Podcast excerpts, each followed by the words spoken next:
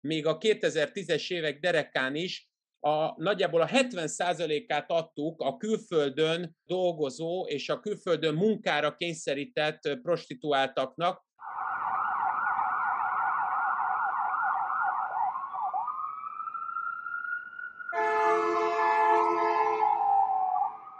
Sziasztok, ez a Tango és Cash, Bezsenyi Tamás, illetve Böcskei Balázs továbbá a 24.hu Punúgyi podcastja. Legutóbb ott fejeztük be, hogy ígéretet tettünk nektek, hogy Tamással az emberkereskedelem, prostitúció, ennek a felderítése, nemzetközi együttműködésben való érintettek elkapása, illetve hát ennek az elég, eléggé nehézkes nyomozhatóságának kérdéskörével fogunk veletek foglalkozni, és mai alkalommal is egy sajátos esetet hoztunk nektek, miszerint egy Tar Béla és Tünde, látjátok, hogy Tamás foglalkozik egy korábbi írásában, látszólag a társadalom értékes tagjai, de hogy hogyan lesznek ők aztán majd bele ágyazva egy bűnszervezetnek, hogyan lesznek a motorjai, alfá, illetve az omegái, és hogyan keverednek bele abba a prostitúcióba, amelynek a végállomása Hollandia és Belgium és társai, arról majd a Tamás fog részletesebben beszélni, akit egyébként itt is köszönhetünk az adásban. Szervusz! Szervusztok!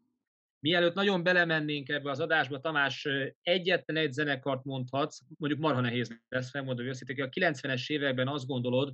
hogy e, mind esztétikailag, mind szocializációdra, mind pedig a világhoz való viszonyod, viszonyod tekintetében a legpusztítóbb hatást tette, egy magyar popzenekart mondhatsz csak. Ha a, e, egyetlen egy ilyen káros szenvedélyt tudsz mondani, akkor te melyiket, melyik lenne az, a mely zenekart, hát jobb lenne, hogyha nem ismertél volna, mert lehet, hogy más ember lettél volna. Csak nem az UFO-ra gondolsz.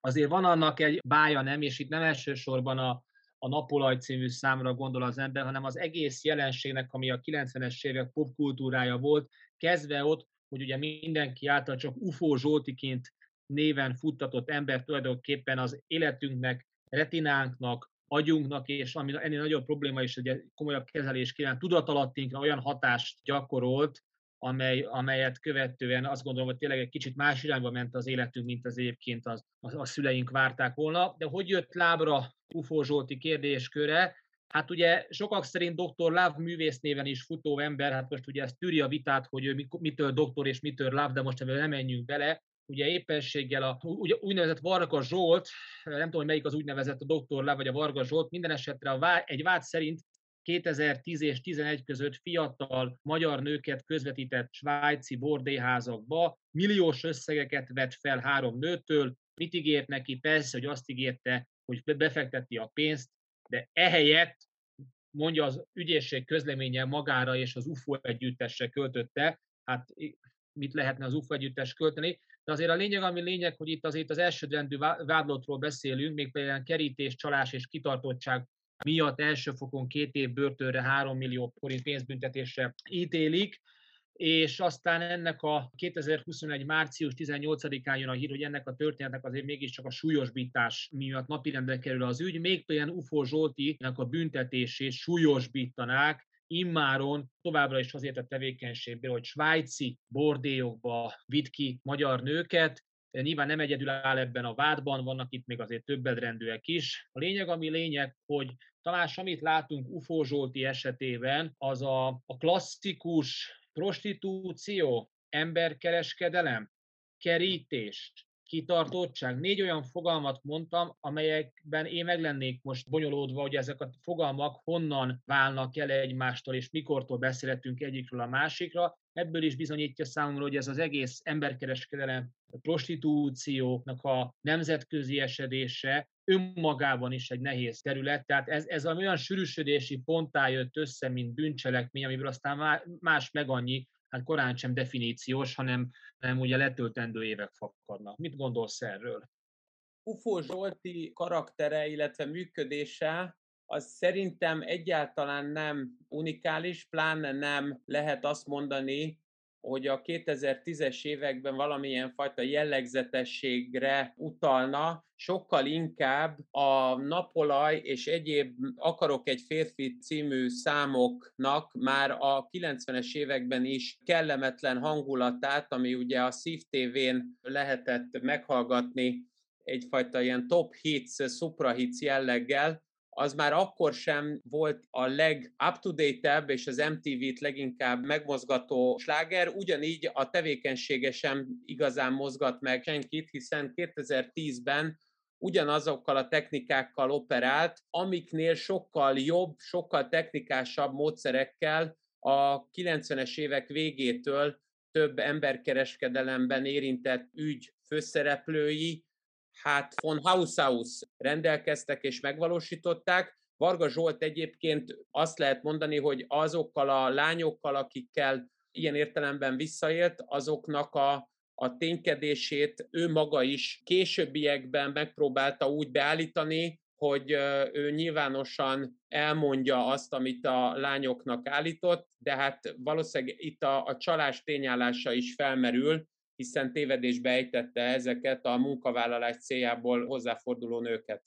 Az előbb azt mondtad, és hogy üljen magához, hogy ő csak leköveti, és csak utána megy az aktuális technikákat és trendeknek, már úgy, mint zenészként, mint pedig, mint elkövetőként. Te azt mondtad, hogy ő a nagyon régi taktikával dolgozik az emberkereskedelem kerítés csalás illetően. Az érdekelne, hogy melyek ezek a régi technikák, amikkel az UFO Zsoltik dolgoznak, és melyek az új technikák, amelyeket még UFO Zsoltik sem nagyon ismernek. Ilyen értelemben persze mondhatjuk, hogy még UFO Zsolti előtt is volt egy proto időszak, amikor egyértelműen csak az élettársukkal vagy valamilyen barátnőjükkel éltek vissza ilyen futtatók, de UFO Zsolti igazából azzal élt vissza, hogy már az Európai Unió tagországaként rendelkezésre állnak olyan kapcsolatok külföldön, amikkel ezek a hölgyek éppen elit bárokban, vagy olyan helyeken, olyan szórakozó helyeken tudnak majd dolgozni, ahol rendkívül jó jattal fizetik meg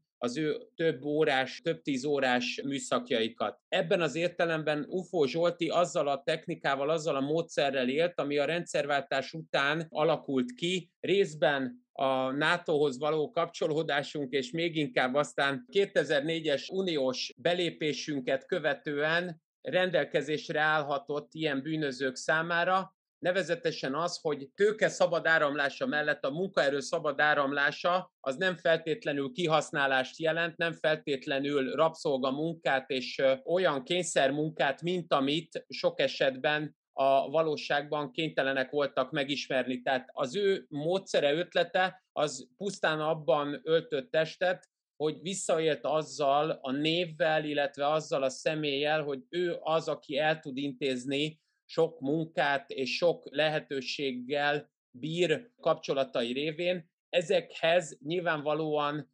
nem voltak meg sem a kapcsolatai, és nem is tudott vele megfelelően élni. Nem véletlen egyébként, hogy ezek a hölgyek idő előtt, legalábbis az ő általa tervezett, mint az egyik bírósági tárgyaláson elmondta, korábban már nehezményezték az ő tevékenységét, mint ő azt feltételezte volna. Ehhez képest milyenek azok a modernkori, késő modernkori napjaink technikái, amelyeket semmiféleképpen nem erényként szeretnénk itt megfogalmazni, hisz itt emberkereskedelemről van szó, csalásról, kerítésről, nők kiszolgáltatottságával való visszaélésről, azok mélyítéséről van szó, de ehhez képest hogyan dolgoznak az új kerítők technikusai?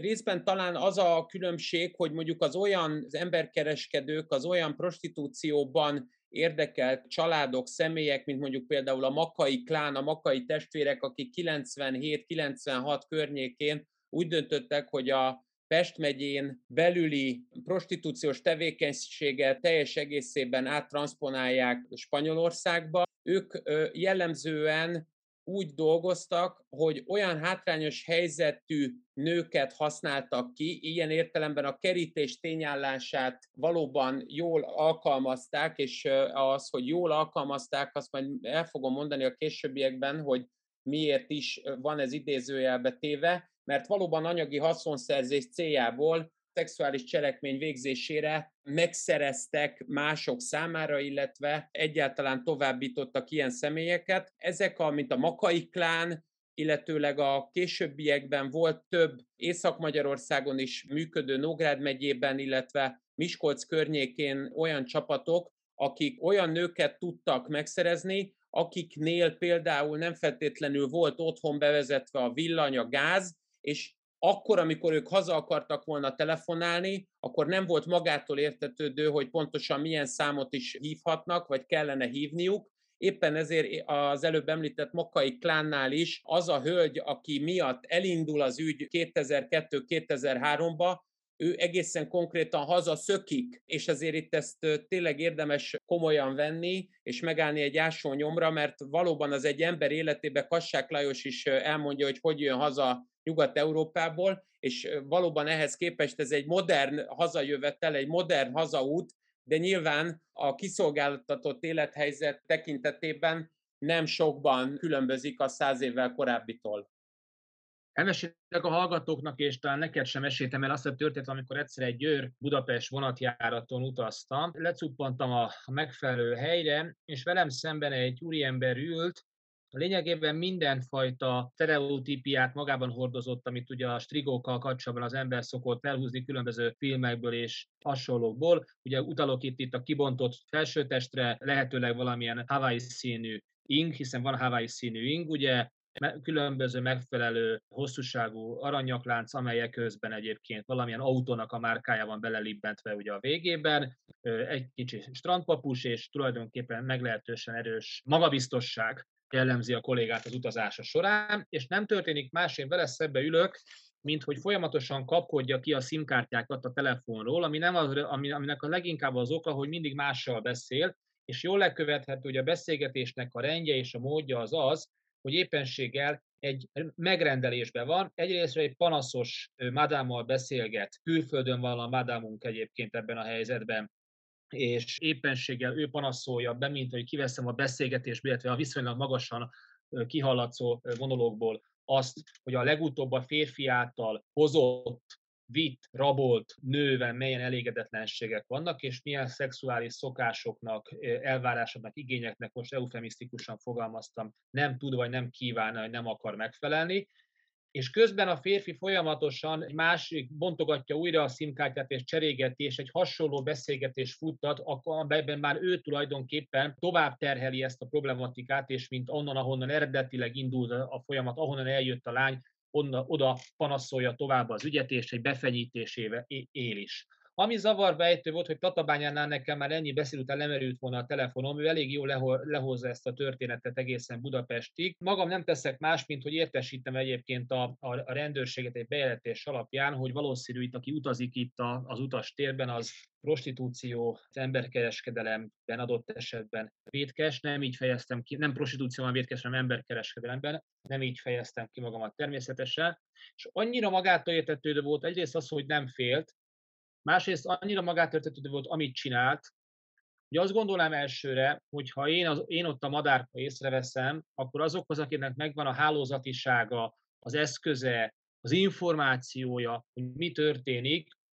azoknak még magától értetőbb a ilyen dolognak a bebuktatása, ha más nem ugye indokolt lenne kimenni a keleti pályaudvar mellé ugye a posta melletti parkolóba egy időszakban, és pontosan lehet látni, hogy az ott beszáll, autókba beszállók azok alapvetően miért képezhetnék mind alany, mind tárgy és síkon a beszélgetésünknek a tárgyát. Ehhez képest Tamás nyilvánvalóan meg annyi strici és társai futkorászik nemzetközileg, meg belföldileg, és még sincsen ezek megbuktatva. Miért olyan nehéz nyomozni ezt az evidenciának tetsző dolgot, hiszen ahol én szimkártya pakolásokat látok, ott mások már, hogy is mondjam, azért már ki sem mennek nyomozni. Hát, hogyha folytatjuk a példádat, akkor és mondjuk a, a, a hatóság a, maga leterheltsége mellett mégis úgy döntene, hogy valahogy 5-6 percen belül a helyszínre érkezik, akkor egy egyébként teljesen bizonytalan kimenetelű és teljesen kérdéses helyzetű személyt kellene tolnia, ahogy ezt már egy korábbi figyelési technikai adásunkban beszéltünk, és kellene erre az emberre valamilyen fajta figyelést úgy rászerveznie, hogy valójában semmilyen gyanús cselekményt még nem hajtott végre azon kívül, hogy egy jól értesült állampolgár mond valamit, amiből ők maguk nem feltétlenül a hit és bizodalom útján vannak, ezért inkább azt mondanám, hogy a, legtöbb ilyen emberkereskedelmi, a legtöbb ilyen prostitúciós ügyben amúgy a rendőrség inkább úgy dolgozik, hogy vagy a pénzmosás vonalán érdeklődnek, és a már itthon Magyarországon történő befektetések alapján indulnak el a nyomozások, vagy még inkább egyébként nem szabad elfelejteni azt, hogy ez az általad is említett személy, amennyiben ugye ilyen tevékenységet végez, nagy valószínűséggel már különböző gladiátor képzőknek a versenyzője volt, tehát akár nevelőintézetből elindulva fiatalkorúként is hugolhatott egy pár évet, majd aztán akár kényszerítés, akár súlyos testi sértés miatt még fiatal versenyzőként le, letehették a fenekét, és ezt követően akkor van igazából lehetősége és értelme a hatóságnak egy ügyre fókuszálnia, amikor azt látja, hogy ez a tevékenység az egy-két embernél többet takar, mert hogy akkor már van valamilyen szervezettség, és ha ezt a szervezettséget és ezt a húzamosabb ideig történő együttműködést akkor tudják jól megfigyelni, hogyha ha van hozzá mondjuk például telefonszám, van hozzájuk például valamilyen cím, és ugye ha ezek nincsenek meg, ezek az alapvető információk, akkor nehezebb egyrészt elindulni, másrészt pedig én azt tudnám mondani, hogy sokkal több az információ, mint föl tudná dolgozni a rendőrség. Itt azt kell látni, hogy ezeknek az embereknek a telefonját föl kell tenni ilyenkor, figyelni kell őket egyébként személyesen is, és például, ahogy te, te magad is mondod, a SIM-kártya cserélés miatt, az, ahogy az általad említett nyilván több évvel ezelőtti példa, akkor is már komoly problémát okozott a rendőrségnek, hogy mondjuk milyen lassú indítványok és egyéb előterjesztések segítségével történik meg egy-egy telefonszámnak a lehallgatása, miközben ő az aksit sokkal gyorsabban és szakszerűbben cseréli. Tehát magyarán szólva van egy, egyfajta lemaradása a hatóságnak, és a másik, ami pedig nagyon fontos, ahogy mondtam, tehát hogyha többen vannak, és adott esetben több nő sérelmére csinálják, illetve használnak ki nőket, akkor nagyobb eséllyel lehet mindezt bizonyítani, mert nehezebb az a fajta eltűnésük, az a fajta ninja füst dobásuk, amivel Michael Dudikoffhoz hasonlóan el tudnak tűnni az éterből. Ugye ehhez képest viszont pont elhoztál egy ügyet, nem olyan régről dolgoztat fel a TAR bűnszervezet felépíte és működése című munkában, amelyben a fő fókuszt ugye mégiscsak egy emberkereskedelmi bűncselekmény adja,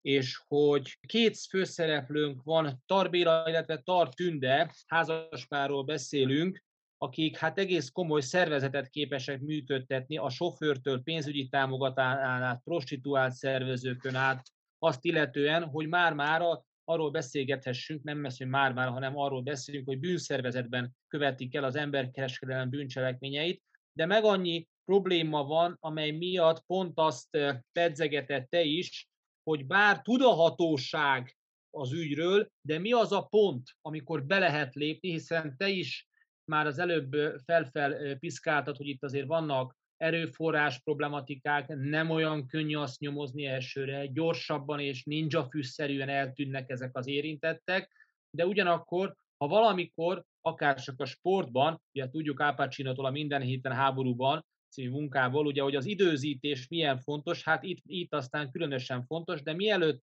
a nyomozás és a nyomozhatóság problematikáját ebben az ügyben felfejtenénk, azelőtt arra kérnélek, hogy mutasd be ezt a tarházas párt, mert azért nem komolytalan szervezési munkával állnak elő, és működtetik a gyakorlatban.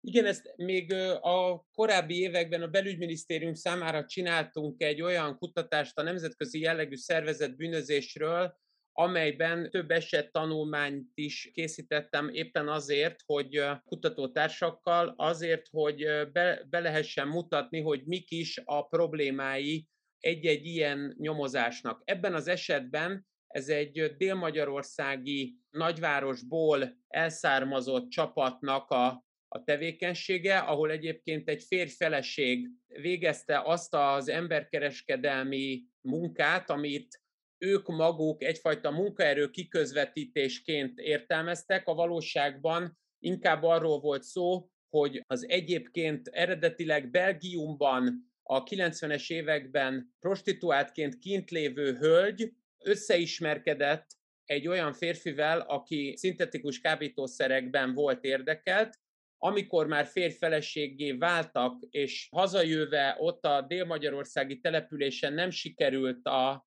legális gazdaságba beépülniük rentábilisan, akkor újra elkezdtek kiközvetíteni nőket, magyarán azt, a, amit a nő maga elszenvedett, azt ő maga folytatta tovább, már mint szervező, már mint úgymond madame,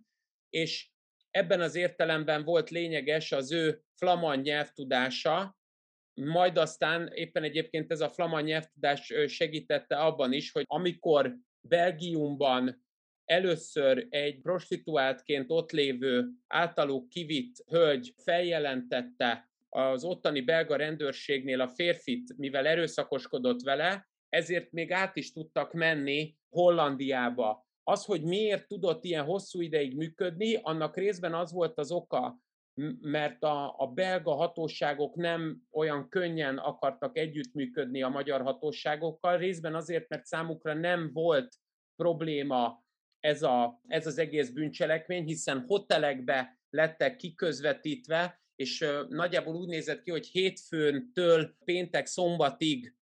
voltak ott a hölgyek, majd aztán hazavitték őket, és visszavitték őket a hét elején autóval, és mivel ezeket hotelekben helyezték el ezeket a hölgyeket, a belga hatóság nem látta egyértelmű problémának, szemben az olyan ügyekkel, ahol az utcai prostitúcióban is erősek a hazai hölgyek, illetve striciként dolgozó férfiak, mert hogy itt azt kell látni, hogy egyfajta triázsolási rendszert építettek ki a Benelux államokban, nem olyan könnyen és nem azonnal ugranak minden egyes ügyre, nincs az a fajta legitimációs elvárás szemben a magyar büntetőjoggal, hanem tudnak azzal érvelni, hogy vannak-e megfelelő erőforrások egy ilyen ügynek a kivizsgálására. Magyarországon ez a fajta triázsolás informálisan működik, és inkább ilyen szempontból a profilt kell tisztítania egy-egy előadónak, vagy egy-egy alosztálynak, osztálynak, hogy mi az, amit fel tud vállalni a megfelelő erőforrások mellett. Ez a házaspár egyébként hosszú ideig tudott működni, részben azért, mert Magyarországon az, hogy őket bizonyíthatóan el lehessen ítélni, ahhoz nagyon hosszú ideig figyelték az ő telefonjaikat, nagyon hosszú ideig követték is őket, és egyébként ezt az ügyet, amelyben elég egyértelműen lehet azt mondani, hogy nemzetközi kapcsolattartást végző, sőt a nemzetközi kapcsolattartást anyanyelvi szinten végző személyek is voltak, hiszen ahogy mondtam, a, a nő, a, a, a házaspárból a feleség jól beszélt flamandul,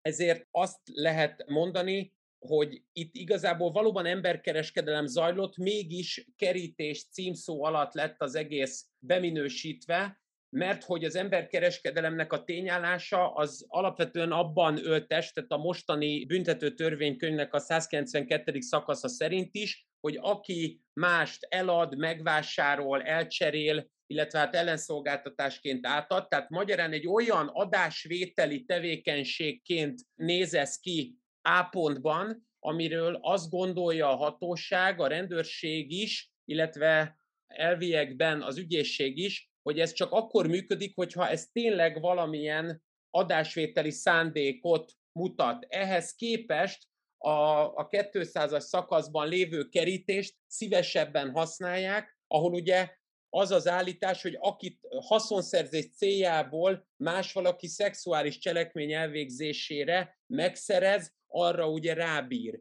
Na most ugye a, a kerítés, mint bűncselekmény mint törvényi tényállásban nincsen áldozat, ott passzív alany van, hiszen a kerítésben magában, ahogy ezt itt most mondtam is, aktívak azok a szereplők, akik a tevékenységet végzik, legalábbis az eredeti jogalkotói szándék szerint, még ahogy ez a szocializmusban kialakult. Az emberkereskedelem tényállásában viszont áldozat van, magyarán elszenvedője ennek a cselekménynek, és nagyon sokszor előfordul, hogy a magyar hatóság azt akarja bizonyítani, hogy ezek a hölgyek jelentkeznek maguktól például ennél a házaspárnál, majd aztán ez a házaspár szervezet szerűleg ajánlja őket ki, és akkor, amikor kiajánlja őket, akkor pedig, és ki is viszi őket, akkor pedig tisztában van azzal, hogy milyen cselekményt hajtanak ott végre, és ezért milyen leadót, milyen pénzösszeget fizetnek. Ebben a konkrét ügyben egyébként hát napi szinten 3-400 eurót tudtak kérni, miközben egyébként a nőktől 1000-1200 eurót vártak el, ami már így a 2010-es évek elején azért nem egy rossz bevételi forrás ezen személyek számára. Ugye magad is úgy fogalmazol, hogy, illetve teszel rá utalást, hogyha a leadott pénz az nem volt megfelelő, akkor ugye a szállító sofőrt is bevonták a figyelésbe, nézze a lányoknak, a nőknek a, a, a forgalmát, vagy forgalmukat. Most tényleg úgy fogalmazok, mint hogyha ez a tevékenység bármilyen formájában nem hordozna magába a kiszolgáltatottságot, de nem értenek félre bennünket a hallgatók. Hány személy látogatja a szobát, mennyi időt tölt bent, nem egyszer felléptek ugye az önállósodott nőkkel szemben, ugyanakkor próbáltak nem erőszakosnak lenni az ilyen helyzetekben, de ugye írod is, és hogy persze, hogy a kiszolgáltatottságot még megemelje az ember, hogy gyakran ugye a megszökni próbáló, kilépni akaró nőkkel elég gyakran az az eljárás, hogy a prostituáltat a lakókörnyezetével járatják le, hiszen nyilvánvalóan a áldozatoknak csak elenyősző részének volt az tervében, hogy otthon a családjának elmondja a foglalkozását, használjuk azt idézőjelbe, és hogy ez mennyire visszatartó erő is volt, hiszen nyilván a nők otthon várta a családja, és értelemszerűen mindegyiknek fontos volt a látszatnak a fenntartása. Tehát ott vagyunk ebbe a 350 euró, amit említettél, 300 eurók mellett, amit akkor is elvettek tőle, hogyha még nem is volt meg az a adott esetben az azon felüli bevételük, és ahhoz képest úti költséget kérnek, és ahhoz képest pedig hát ilyen egyértelmű beterhelés, fenyegetések vannak az otthoniakkal szemben. Ha jól értem, az ilyen fajta esetekből az is következik, hogy nem elég a nyomozás, persze lehallgatás, telefonfigyelés, hanem itt a nyomozás sikerének elősegítése érdekében ezek az előbb említett mindennapos helyzetekkel megküzdeni, vagy elszenvedni kénytelen áldozatoknak is együtt kell működni a hatósággal. Tehát azt kell mondanom, hogy itt a, a, a megnyílás, vagy a megburítás az leginkább, a, leginkább az is kell hozzá, hogy az érintett lányok egyike másika felbontsa ezt a semmilyen értelemben nem legális és egyenrangú szerződést. Igen, ezért is említettem az emberkereskedelem és a kerítés tényállása közötti különbséget, mivel ugye nálunk Magyarországon javában kerítés tényállásában indulnak el az ügyek, és így is lesznek aztán a jogerős ítéletek meghozva, nagyon gyakran az a probléma, hogy maga a hazai hatóság nem feltétlenül számít arra, hogy a az áldozatként szereplő nőket megszólaltassa, vagy pontosabban várjon tőlük a bizonyítás érdekében olyan vallomásokat, amelyek segítik, vagy amelyek egyértelművé teszik a, a váderedményességet. Itt részben azért van egyfajta ilyen kelet-nyugati különbségtétel, ugye emiatt érdemes azért egy-egy kutatónak, vagy kutatóknak a, a munkájával is foglalkozni, mert Bridget Andersonnak, illetve Julia O'Connell Davidsonnak van például egy olyan közös tanulmánya, ami azt boncolgatja, hogy mennyire keresletfüggő az emberkereskedelem, és ők abból indulnak ki, hogy a szexmunkások vagy bármilyen más migráns, migrációban érintett személyeknek a kiszolgáltatottsága az három szemponttól függ, részben attól, hogy a kibocsátó országban mennyire szabályozatlan a munkaerőpiac, mennyire van lehetőség az informális munkára, a kizsákmányolható munka az mennyire támaszt bőséges kínálatot, és a harmadik pedig, hogy a munkáltatók és a kliensek között a társadalmi normáknak az erőssége milyen. Ez azért fontos, mert egyébként itt az Anderson és az O'Connell arra épít, hogy abban az esetben, hogyha egyébként is a munkaerőpiac elfogadja és társadalmi közmegegyezésként él is azokkal az informális munkavállalási praktikákkal, amelyben a kiszolgáltatottságot már itthon megismerik és értelmezik, akkor mindez külföldön nem számít ezen nőknek, vagy adott esetben férfiak számára is, hogyha mondhatjuk ezt, csak az még inkább látenciába marad, nem számít annyira, nem tűnik annyira kirívó példának, hiszen már itthonról is ismerik a, a problémát. Ahogy ezt annó Hofi Géza mondta, amikor arról beszélt, hogy hogy ebben az országban állítólag az egyik újságíró szerint valutáért mindent szabad, akkor ő próbálta mondani, hogy ezért nem a lányok a hibásak, nem az interkontinentálban a prostituáltak, mert az, hogy ebben az országban valutáért minden szabad, azt nem a lányok találták ki. Ők csak figyeltek, más vállalatnál bevált, ezért ők is átvették. Ez ugye azért nagyon fontos, mert valóban itt arról van szó, hogy a hazánkban szabályozatlan és adózatlan munkavégzés ből akarnak kiszabadulni, és ezért egyfajta relatív deprivációs módon érdemes ezt kezelni. Tehát az, hogy ők ott kint beszélnek-e arról, vagy akár hazatérve beszélnek-e arról, hogy milyen kényszereknek voltak kitéve, azt azért nem biztos, hogy megteszik, mert máskülönben nem biztosak benne, hogy itthon nem szorulnak-e rá majd újra ugyanazokra az informális praktikákra, pontosan azért, mert ugye itthon sem a szabályzatlan munkavégzés, és ennek a ráadásul a kínálata túlzottan nagy ahhoz, hogy ők merjék venni a bátorságot idézőjelben mondva ahhoz, hogy felháborodjanak saját helyzetükön, és szemben azokkal a kicsit könnyebben jogot érvényesítő, akár újságírókkal, akár más segítő személyekkel, akik viszont nem ebben szocializálódtak. Nem beszélve még egy plusz a, a kérdésed második felében rejlő problémáról, hogy ugye ami itt kint történik velük, az egyébként csak személyi hatály alapján vizsgálható, magyarán kint történik a bűncselekmény, és csak abban az értelemben lehet ebben a magyar hatóságnak dolga, hogyha az egyértelművé van téve, hogy itt magyar állampolgárok sérelmére, magyar állampolgárok akár, vagy részben magyar állampolgárok követik ezt el, de területi hatály alapján egyébként a, az adott külföldi ország is elvégezhetné ezt, az már inkább azt gondolom, hogy egy sajátos lejtmenet és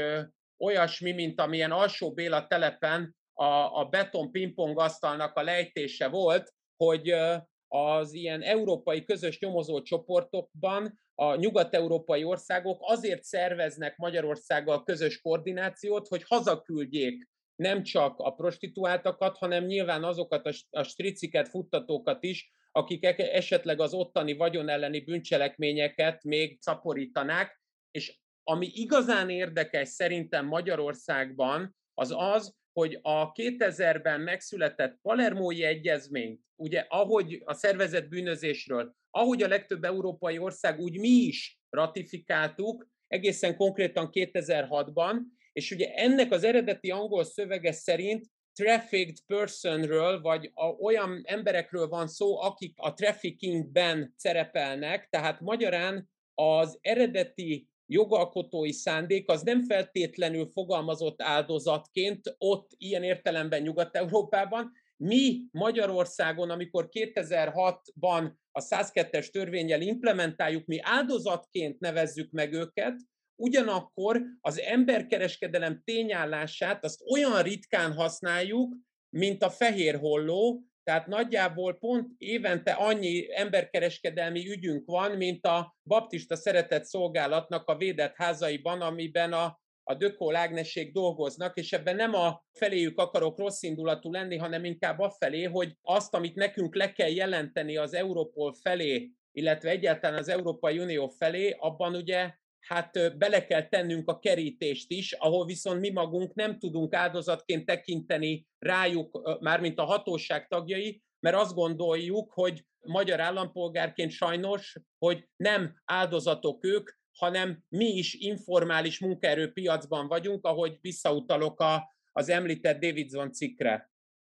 Hát ugye azt gondoltam, hogy mindent, minden világos, és hogyha most, amit téged hallgatva és ez egy végső kicsekkoló kérdés lenne. Ha jól értem, akkor a különböző nemzetközi, nemzeti jogok, mindenféle nemzetközi egyezmény és emberkereskedelem fontosságát vonatkozólag olyan szintű, hát azt mondom, hogy valahogy nem használom az első szót, ami eszembe jutott, tehát ezek a fajta jogi harmonizáció hiány, vagy ami az egyik országban ennek számít, a másik országban nem számít, tulajdonképpen egyelőre azt kell mondjunk, hogy a legnehezebben nyomozható, illetve könnyen nyomozható, de nehezen bizonyítható bűncselekmények közé sorolja ezeket a prostitúciók sérelmére elkövetett emberkereskedelmet. Igen, tehát hogy alapvetően összecsúsznak ezek a különböző törvényi tényállások, és a, hát a, a, valóban a, a magyar cirkusz hagyományait megszégyenítő módon zsonglőrködünk ezeknek a számaival, amikor ugye megpróbáljuk bizonyítani, hogy azért vannak itthon nálunk megfelelő számban bűncselekmények, mert egyébként attól azért nem szabad eltekintenünk, hogy ez nem egy olyan kérdés, amiben mi is érintettek vagyunk az Európai Unió többi tagországához képest, hanem itt bizony egy picit meg kell állnunk egy ilyen ásónyomra, és azt kell tudnunk mondani, hogy Bulgáriával együtt még a 2010-es évek derekán is a, nagyjából a 70%-át adtuk a külföldön dolgozó és a külföldön munkára kényszerített prostituáltaknak. Románia nagyon lassan csatlakozik föl hozzánk, és azért ez bizonyosan tűri a vitát, és ilyen értelemben azoknak a prostituáltaknak a, a kérdése, akiket tényleg emberkereskedelem miatt áldozatként kezel a magyar hatóság, ebben egy, egy így a végére akkor egy, egy érdekes példázat, hogy én magam is kérdeztem olyan nyomozót, aki már hosszú ideje dolgozott ebben, és mondtam neki, hogy hát miért nem az emberkereskedelem tényállását használják, és ő mondta, hogy hát marha nehéz úgy, hogyha egyébként a nő is közreműködő benne, és ő maga úgy gondolja, hogy az ügyészség ezt nem fogja támogatni, hiszen a lehallgatási anyagok szerint nem elszenvedője a prostituált, mint inkább közreműködője. Ha akar jegyzem meg egyébként, ilyenkor az ügyészek mindig azt mondták, és azt szokták mondani, hogy de hát ők azt várják, hogy emberkereskedelem tényállását használja a rendőr, és akkor ők is azt vinnék tovább. Ugye mindenki mutogat a másikra, mindazonáltal ő azt a példát hozta, hogy neki úgy, hogy már majdnem tíz éve emberkereskedelmi ügyekben dolgozik, azt mondta, hogy az egyetlen valóban emberkereskedelmi tényállási ügye az az volt, amikor egy sajnálatos módon értelmi fogyatékos nőnek az adásvételét fogták telefonon, mivel a futtatók azok tényleg a nő feje fölött egy autópálya melletti McDonald'sban adták el ezt a szerencsétlen teremtést megközelítőleg 100 euróért. És ugye a nő épp érthető okokból nem volt képben, nem tudott ebbe beleszólni, és ilyen értelemben azt mondta, hogy egy olyan ügyben tud ő nekem beszélni emberkereskedelemről, amikor ezt a nőt ugyan eladták, viszont éppen sajnos a, a az értelmi képességei okán, amikor külföldre ment, akkor egy bordéházban csak takarított, nem pedig prostituált volt. És akkor, amikor szembesültem ezzel az ügyjel, hogy hát egy, egy gyakorlott, rutinos nyomozó is így látja csak az ember kereskedelmet, akkor lepődik meg az ember, és ez az, amit nagyon nehéz nekem is, mint kutatónak, vagy ilyen nemzetközi együtt működésekben, kutatócsoportokban elmagyarázni a külföldieknek, hogy ne az emberkereskedelem tényállását nézzék, hanem a kerítést például, és azzal próbáljanak meg inkább számolni, ha már valamivel, vagy legalábbis próbáljunk ilyen tanácsokat adni.